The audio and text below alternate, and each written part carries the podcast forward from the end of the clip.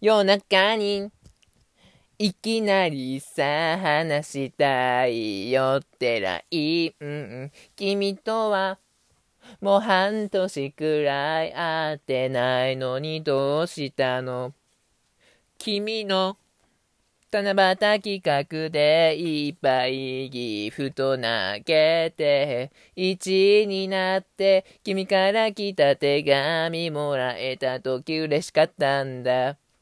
でも見てよ今の僕を、忙しくなった僕を、毎日6時間出勤で肉体広すぎて LINE なかなか開けなくてさ。